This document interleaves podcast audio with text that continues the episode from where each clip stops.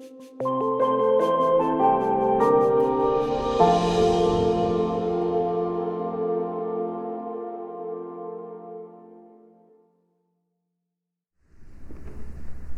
as Pastor Camille shared with you, we're sending a group from our church to Colombia in uh, less than a month. And uh, we're continuing our effort to fundraise for supporting that team and being partners with them financially. And so, uh, if you were with us a couple weeks ago when we had our presentation about the Colombia missions trip, we talked about how we were selling shares. People have an opportunity to buy a share to help participate in the trip. The shares are $50 a piece. And so we were hoping people might give and support the mission trip by making a $50 donation or maybe buying multiple shares to support the work that's going on uh, with our team that's going to Colombia. There are 20 shares left. I hold them in my right hand. And so we would love to see you uh, take the opportunity to be a partner with our Colombia missions team as they prepare to go to Colombia in August. We're going to be hearing from a different member of the team every single week between now and when they leave, and then we're going to distribute a prayer guide to everyone in the congregation so you can pray with our team every day while they're in Colombia. And so I'm going to give these Pastor Camille. She's going to have them in the back, and Nancy will be back there, and we'll be more than happy to let you be partners with us. You like that language? Yeah. Exactly. It takes time to craft that kind of language when you ask people for money.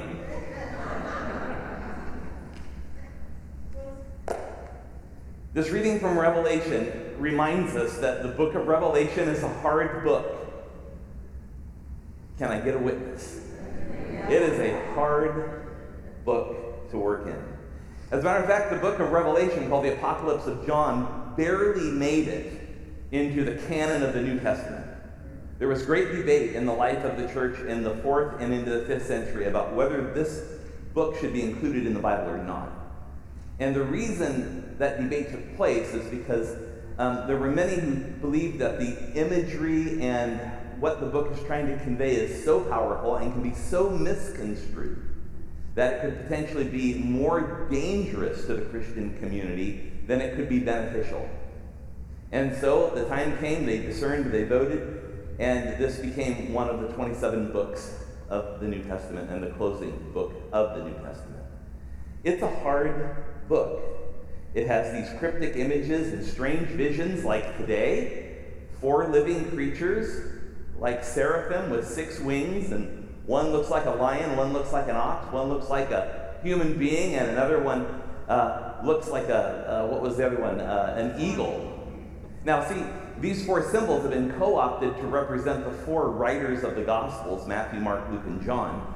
Um, although that's a tradition that's been added to this inside the church. It's not a scriptural tradition. And in this case, it looks a bit odd. I mean, if you were to envision what this literally might look like, there's someone sitting on a throne that we don't know who it is. There are these four strange looking creatures surrounding it, a sea of glass, 24 elders sitting on thrones with a white robe, gold sash, and a crown on their head. A little odd, isn't it? Revelation is a book that's trying to help us understand something important. And oftentimes, what happens is when we read these vivid images, we're tempted to make the book more complex than what it actually is. The message of Revelation, in many ways, is quite straightforward. We're going to talk about a piece of that today. But at the heart of this book, every time the Apostle John, who wrote this book, is ushered into a heavenly vision, what's happening in that vision is worship. And so it's for this reason why we chose this book for the next four weeks to be talking to us about worship and how we worship together as God's people, because Revelation gives us kind of a little snapshot of what heavenly worship is so that it can inform the way we worship here. We've talked about how in Christian worship there are four main components to it our gathering together, the proclamation of the word, our response to that word, and then being sent forth as God's people. Gather, proclaim, respond, send. Last week we talked about gathering and how important it is to gather God's people, even in the midst of suffering from different places, from everywhere. Today we're focused on the proclamation. And the proclamation is in this story in Revelation chapter 4. Worship is our act of stepping into this mysterious world. And so when we come into a place of worship like this, at least for one hour a week here in the sanctuary, but wherever you might be worshiping, whether it's online or during the week somewhere, you step into this heavenly realm. And so here's a, a thought that might give you some sense of comfort and connection. That right now, 24 hours a day, 7 days a week, 365 days a year, even 66 days a year in a leap year, worship is happening. Worship is happening in a heavenly and in a spiritual reality. And when we choose to worship here, at home, in your prayer closet, for that moment, you step into that heavenly reality. You become a part of that which is going on in the heavens. You become part of that community of people who've gathered around this throne and the one who sits on it. And for me, that's, that's just such a marvelous and at the same time mystical sort of thought. That when we choose to be in worship, here or anywhere, this is the reality that we step into. So I want to talk about this proclamation today and about how God is at the center of who we are. I know the sanctuary looks a lot like a platform up here that you might think is a stage, and there's pews out there that make it feel like you're in an audience. And hopefully, by the time we're done with this sermon in a couple hours, we'll understand how to think of that in a different sort of way. What we proclaim is this we proclaim the person, the one who is on the throne. In this passage in Revelation, it makes it clear that someone is sitting on this throne in the middle, but that one on the throne is never really described, nor is that individual named. And so, what, what John is doing as he's describing this vision he's having, he is really inviting us to conclude that that is God who is sitting on the throne. That it is God who is present in the very midst of it. And this throne, an idea of a throne, is important in Revelation because it's written in a Roman world where thrones were important. We live in a 21st century world, and thrones are not quite as important, are they? And so there's this piece of disconnect when we read the story. It's like, ah, throne, yeah, whatever. All right, is that my lazy boy? Well, I don't understand what that is. The idea of a throne has centrality, and God is sitting on this throne. You see, we proclaim the one who's on the throne. And Revelation, in many ways, is written to a community of Christians at the end of the first century who were being constantly bombarded by people who were imposters. In, in my generation, we call them posers. Those who would think us to believe that they're someone else. There were a lot of imposters in this world in which John describes this vision that's given him by the Lord. And the chief impostor, of course, was Caesar, the Roman emperor. The Roman emperor who always wanted to be the center of attention, wanted to be on the throne, wanted to be in the middle of all things. And what's important in this text is that there's a recognition that later on in Revelation chapter 4, the four living creatures all cry out together, Holy, holy, holy is the Lord God the Almighty, the one who is, who was, who is, and is to come. The Lord God Almighty. That statement that's ascribed to the one sitting on the throne, that was the same title and salutation that Emperor Vespasian demanded of himself when he was the Caesar of Rome. The Lord God the Almighty. You see what Revelation is trying to do? It's trying to make it clear that those in power, those who think they have influence, are nothing but imposters. That there's only one true God, and that God sits on the throne, and everyone else is a pretender. And in this sense, they're liars. John becomes crystal clear by the end of this book that they are Antichrist, the one of first of many who will come over time. Those who seek to enjoy the same privilege that God does so pause for a minute here in 2023. Is that happening anywhere in our world today? Is, are there individuals, whether they be in the political space or religious space or other spaces, that claim to have that kind of influence, that kind of power? I mean, we could even become a little bit more woven into the cultural context. This last week, there was a huge movement in the world of social media. How many of you now have a Threads account? Uh, there was moaning in the congregation. Yeah, I understand. So, you know that there is a certain billionaire who bought Twitter, and since the days of buying Twitter, that platform has changed and gone through its, its own metamorphosis. So, Twitter's main competitor is a company called Meta that also owns Facebook.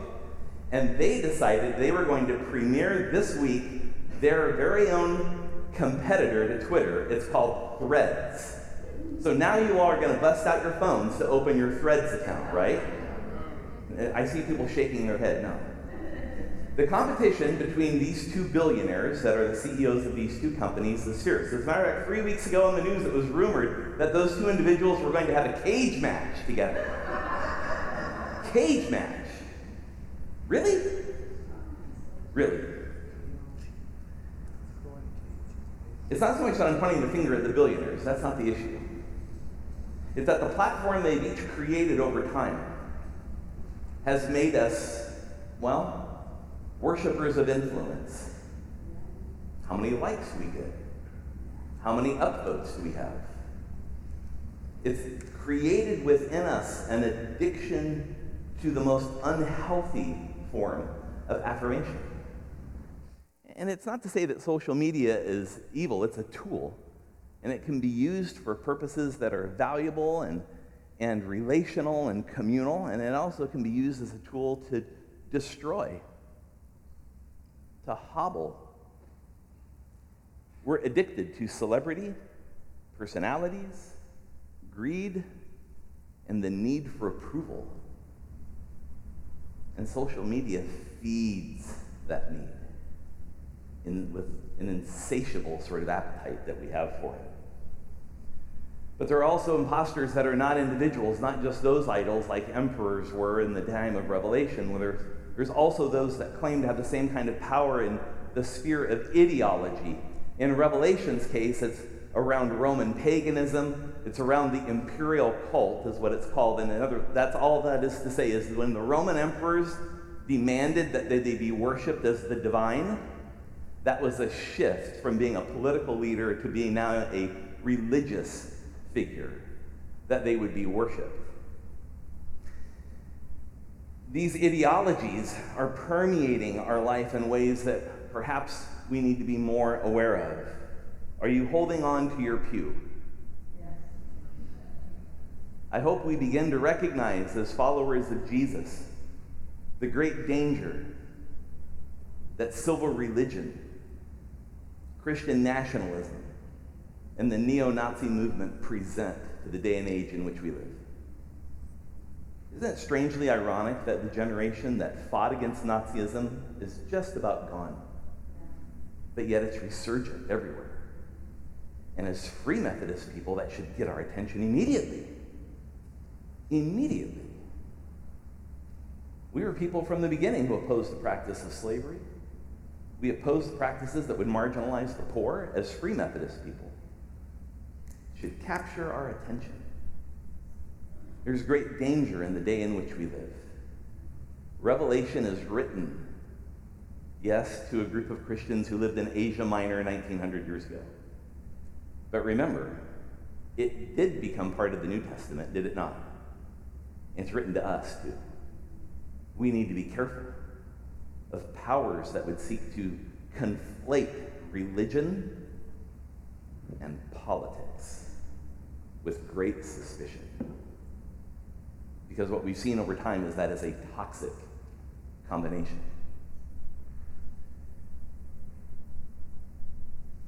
We've had six days and 23 hours of idols and ideologies bombarding us. So when we come into this place, what we proclaim is God's act for us in Jesus Christ. That through the life, death, resurrection of Jesus, that every single human being can be saved that we can experience the saving grace of Jesus that would save our lives here in this moment and save our lives for eternity. This is what we proclaim a transcendent God that comes into human history in Jesus Christ. I hope you didn't lose sight of the fact that in Revelation 4, all three persons of the Trinity will become evident and visible in the vision. Remember, John was caught up in the what? Spirit. Spirit. And who's on the throne? God. And in chapter 5, we're going to talk about next week, in comes a lamb who looks like it has been slaughtered. Jesus. All three in this one vision, as rich as it is. We proclaim Jesus' life, death, and resurrection. We proclaim his teaching and his transforming power. Has Jesus changed your life? That was a question. Has Jesus changed your life? This is what we proclaim. So when we gather together in this place for worship, there's time we set aside to tell the story of Jesus, to talk about Jesus, to talk about his living presence in our midst, his transforming power of our lives. That's the proclamation. That's the proclamation. Proclamation is not persuasion. So it's not our job to convince anyone that Jesus is Lord. That's, that's the Holy Spirit's job, not our job. Our job is to proclaim. And it's to proclaim Him not only there, but to proclaim Him in four ways. And here they are. We'll put them up on the screen. Right now. There they are. Number one, we all proclaim Jesus. Say that with me. We all proclaim Jesus. Camera operators, beware. It is not my job to proclaim Jesus. It's part of my job, but my job as pastor is to help all of you proclaim Jesus. See, I'm not even on the camera anymore. No one can see what I'm doing right now. The pastor's work is to equip the church for the proclamation of Jesus. This is the service I'm supposed to render to the church as the ordained. Because Jesus is a proclamation that cannot be made only in this room and only in this place and only in this moment. Because if that's the only proclamation of Jesus that happens, the world outside the four walls of this church will continue to die as it continues to display its dying to us every day. Each of us have a responsibility to do this work. So, number two, we proclaim him how? In changed behaviors. That means our the behaviors of our life are transformed and renewed, and people come up to us and say, "Why are you doing that? Why is a, someone going into high school as a senior going to Colombia? You're crazy. They have drugs there." and when that question gets asked, that's the changed behavior. Get it? The changed behavior is what would make a high school senior go to Colombia crazy? The answer is what? Jesus. When people ask, what do we say? Jesus. That's why. So we proclaim Jesus, we proclaim him in changed behaviors, we proclaim him, proclaim him where we live, work, and play. Those three places. And finally, we proclaim him whenever we gather for worship. You know, I used to be in a different denomination, yes? I haven't hid that from you. The very last worship service I attended as a clergy person of that denomination, the very last one, the name of Jesus was not uttered one time. Not one time. And at that moment, my spirit just broke. And I was like, Lord, what have we done? We just talk about God as if some kind of strange, mysterious life force and power. No, there's one who sits on the throne. And that one is worshiped above all others. We proclaim Jesus, who's the center of all things. Do you get the story, the vision that's relayed in Revelation 4? It's a wonderful story. There's this throne in the middle, has a rainbow, a sea of glass around it. There are then four living creatures and then 24 elders. And this week in the podcast, I talked about who those individuals and groups might be. So listen to the podcast because that's what's keeping the sermon from being two hours long, all right? All I want you to understand is there's a throne in the middle, sea of glass, four living creatures, 24 elders. Next week, you're going to learn angels and everything that has been created all around it, encircling the one in the middle. So, who is that at the center of all things? It is God. Remember, this is written to a world that's dealing with paganism, the imperial cult of worshiping the Caesar, other competing systems of power, even those who are part of Jewish mysticism and all sorts of different movements of the day. But the central message of Revelation is this is no matter what those powers are, paganism, the emperor, whatever it is, no matter what those powers are, they will not prevail. And that no matter how bad it gets for the Christian community that lived in Asia Minor, they are to prevail. Because Jesus has already defeated them. They just don't know it yet. Jesus has already defeated evil. So, if God is at the center of all this stuff, then centrality is a matter of priority and purpose. And here's what I mean by that priority. Only Jesus endures. Only that sense of who God is endures. Nothing else endures. Did you read in the text that when the when the four living creatures bow down and say, Holy, holy, holy, the Lord God of the Almighty, who was, who is, and who is to come. Do you know how often they do that? Did you catch it? All the time. 24 hours a day. They don't get a coffee break. They don't get a lunch break. They don't go to bed.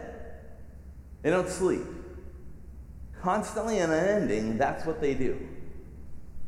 You know, I've been in churches over the years where the worship service gets to be about an hour and 10 minutes. People start going, oh man, game's coming on. I need to get out of here.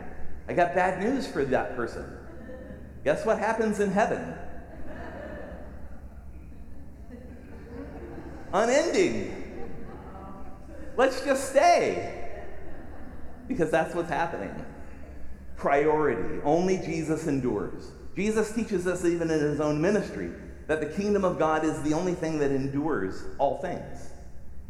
Jesus even told us in his own teaching that marriage doesn't even happen in heaven. People are neither married nor given in marriage in heaven. Let that sink in for a minute. Marriage is an economy for this life. Because in the life to come, it is not necessary. That's how central this one who sits on the throne is. That's the priority. And second is purpose. Everything is moving in this invisible arc. Humans often act as if their own actions will, dis- will dictate Christ's place in all things. What Revelation te- teaches us is Jesus is already the center of all things. Forgiveness has happened. Reconciliation has happened. The work of Jesus has happened. Our job is to communicate what has already happened to a world around us. So here are three ways this might happen. Worship is a moment to realign ourselves. So what happens is you go through the week sometimes, um, there will be competing individuals and values and ideologies that will kind of pull you off target. Worship is a time to reset. Who's at the center? That was spoken like a bunch of uncertain people. Who is at the center? If you said God or Jesus, both answers are equally right. I'll accept both for credit. All right? That the center of all things. Worship is our moment to realign ourselves. So when we kind of get off kilter, off track, when we start losing our way, when things begin to get confusing, just utter the name of Jesus. Put him at the center again. It could be while you're at home, at work, here in this place, worship is the moment to realign ourselves with the one who's at the center of our lives. Number two, worship is a moment to proclaim what really matters. What really matters is the saving of lives for eternity and abundance. Yes, that's what matters. Not where you're having lunch. That matters, but it doesn't matter like the other one. It recenters our values and our priorities. It helps us go, ah, this is what really matters. And third, worship is a moment to affirm what God has already done. Now, I want you to figure out how this sits in our language sometimes. Have you ever prayed and asked God, since you became a follower of Jesus, to forgive you? Yes. We, yeah, all the time. I would suggest to you that you're already forgiven. And that continually asking for forgiveness from God, well, you might want to rethink that. What you may want to do instead is to confess before God. Very different. The word confession means to agree with God. To agree with. So let's say you sin. The goal isn't to ask forgiveness, that's been done. The issue is for you to confess, to agree with God that that which has happened or that which you have done has broken or has somehow impeded your walk with the Lord. I wish I had more time to talk about that, but when you read through the New Testament, the notion of continually seeking forgiveness from God once we've accepted that forgiveness is a bit foreign to the New Testament. Confession is everywhere. It's everywhere. Repentance, everywhere. Says in Revelation 4 8 this. Here it is. And the four living creatures, each one of them having six wings full of eyes around and within, and day and night, see, they do not cease saying, Holy, holy, holy is the Lord God the Almighty, who was, who is, and who is to come. That's the proclamation. Revelation 4:11 all the 24 elders, it says, take their crowns and they throw them at the feet of the one sitting on the throne, and this is what they say Worthy are you, O our Lord and our God, to receive glory and honor and power. For you created all things, and because of your will they existed and were created. No Roman emperor can lay claim to that. It's untouchable. What I want you to get is there's a proclamation by the four living creatures, and there's a response by the 24 elders. We're going to talk about responding next week, about how we respond to the proclamation. Now, as I wrap up this morning, all I want to offer you is a couple of things, and then we're going to have a little meditation exercise. The way we arrange a sanctuary is important, architecturally speaking, because this is not a stage, and our job is not to entertain you we arrange things visually so that we begin to perceive that something in this room is centered. Can anyone discern what it is? Look at the things that are centered the cross and the communion table. Those, those are centered in the space. The way we set the space up is designed to, to in a sense, imitate what heaven looks like the way the church is shaped, if you look up at the ceiling, this is you're sitting in what's called the nave because of that ceiling that looks like a boat that's been turned upside down. All right? So we get our word navy from the word nave, which is where you're sitting. So the church building was regarded as the ancient Christians as a way in which they sailed through life, the way they weathered the storms that came their way.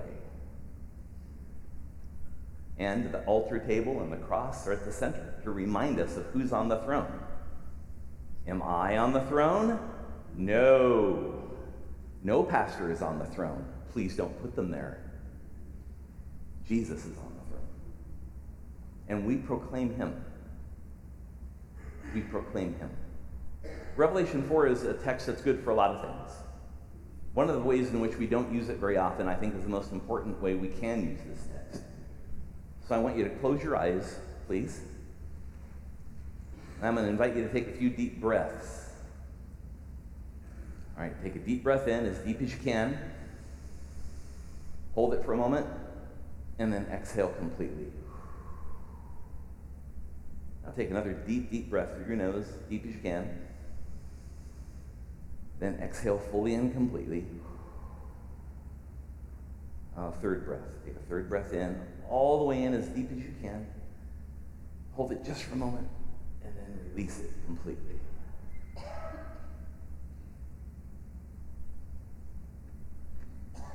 I'd like you to imagine now what this looks like. After these things I looked, and behold, the door standing open in heaven. And the first voice which I heard, like the sound of a trumpet speaking with me, said, Come up here, and I will show you what must take place after these things. Immediately I was in the Spirit. Behold, the throne was standing in heaven. Someone was sitting on the throne. And he who was sitting was like a jasper stone, a sardius in appearance. And there was a rainbow around the throne, like an emerald in appearance. Around the throne were 24 thrones. And upon the thrones I saw 24 elders sitting, clothed in white garments and golden crowns on their head. Out from the throne came flashes of lightning, and sounds and peals of thunder. And there were seven lamps of fire burning before the throne, which are the seven spirits of God. And before the throne, there was something like a sea of glass, like crystal. And in the center and all around the throne, four living creatures, full of eyes in front and behind. The first living creature was like a lion, the second creature like a calf the third creature had a face like that of a man, and the fourth creature was like a flying eagle. And the four living creatures, each one of them having six wings, are full of eyes around and within, and day and night they do not cease to say, Holy, holy, holy is the Lord God the Almighty, who was, and who is, and who is to come. And when the living creatures give glory, honor, and thanks to him who sits on the throne, to him who lives forever and ever, the 24 elders will fall down before him who sits on the throne, and they will worship him who lives forever and ever, and will cast their crowns before the throne, saying, Worthy are you, our Lord and our God, to receive glory and honor and power. For you created all things, and because of your will they existed and were created.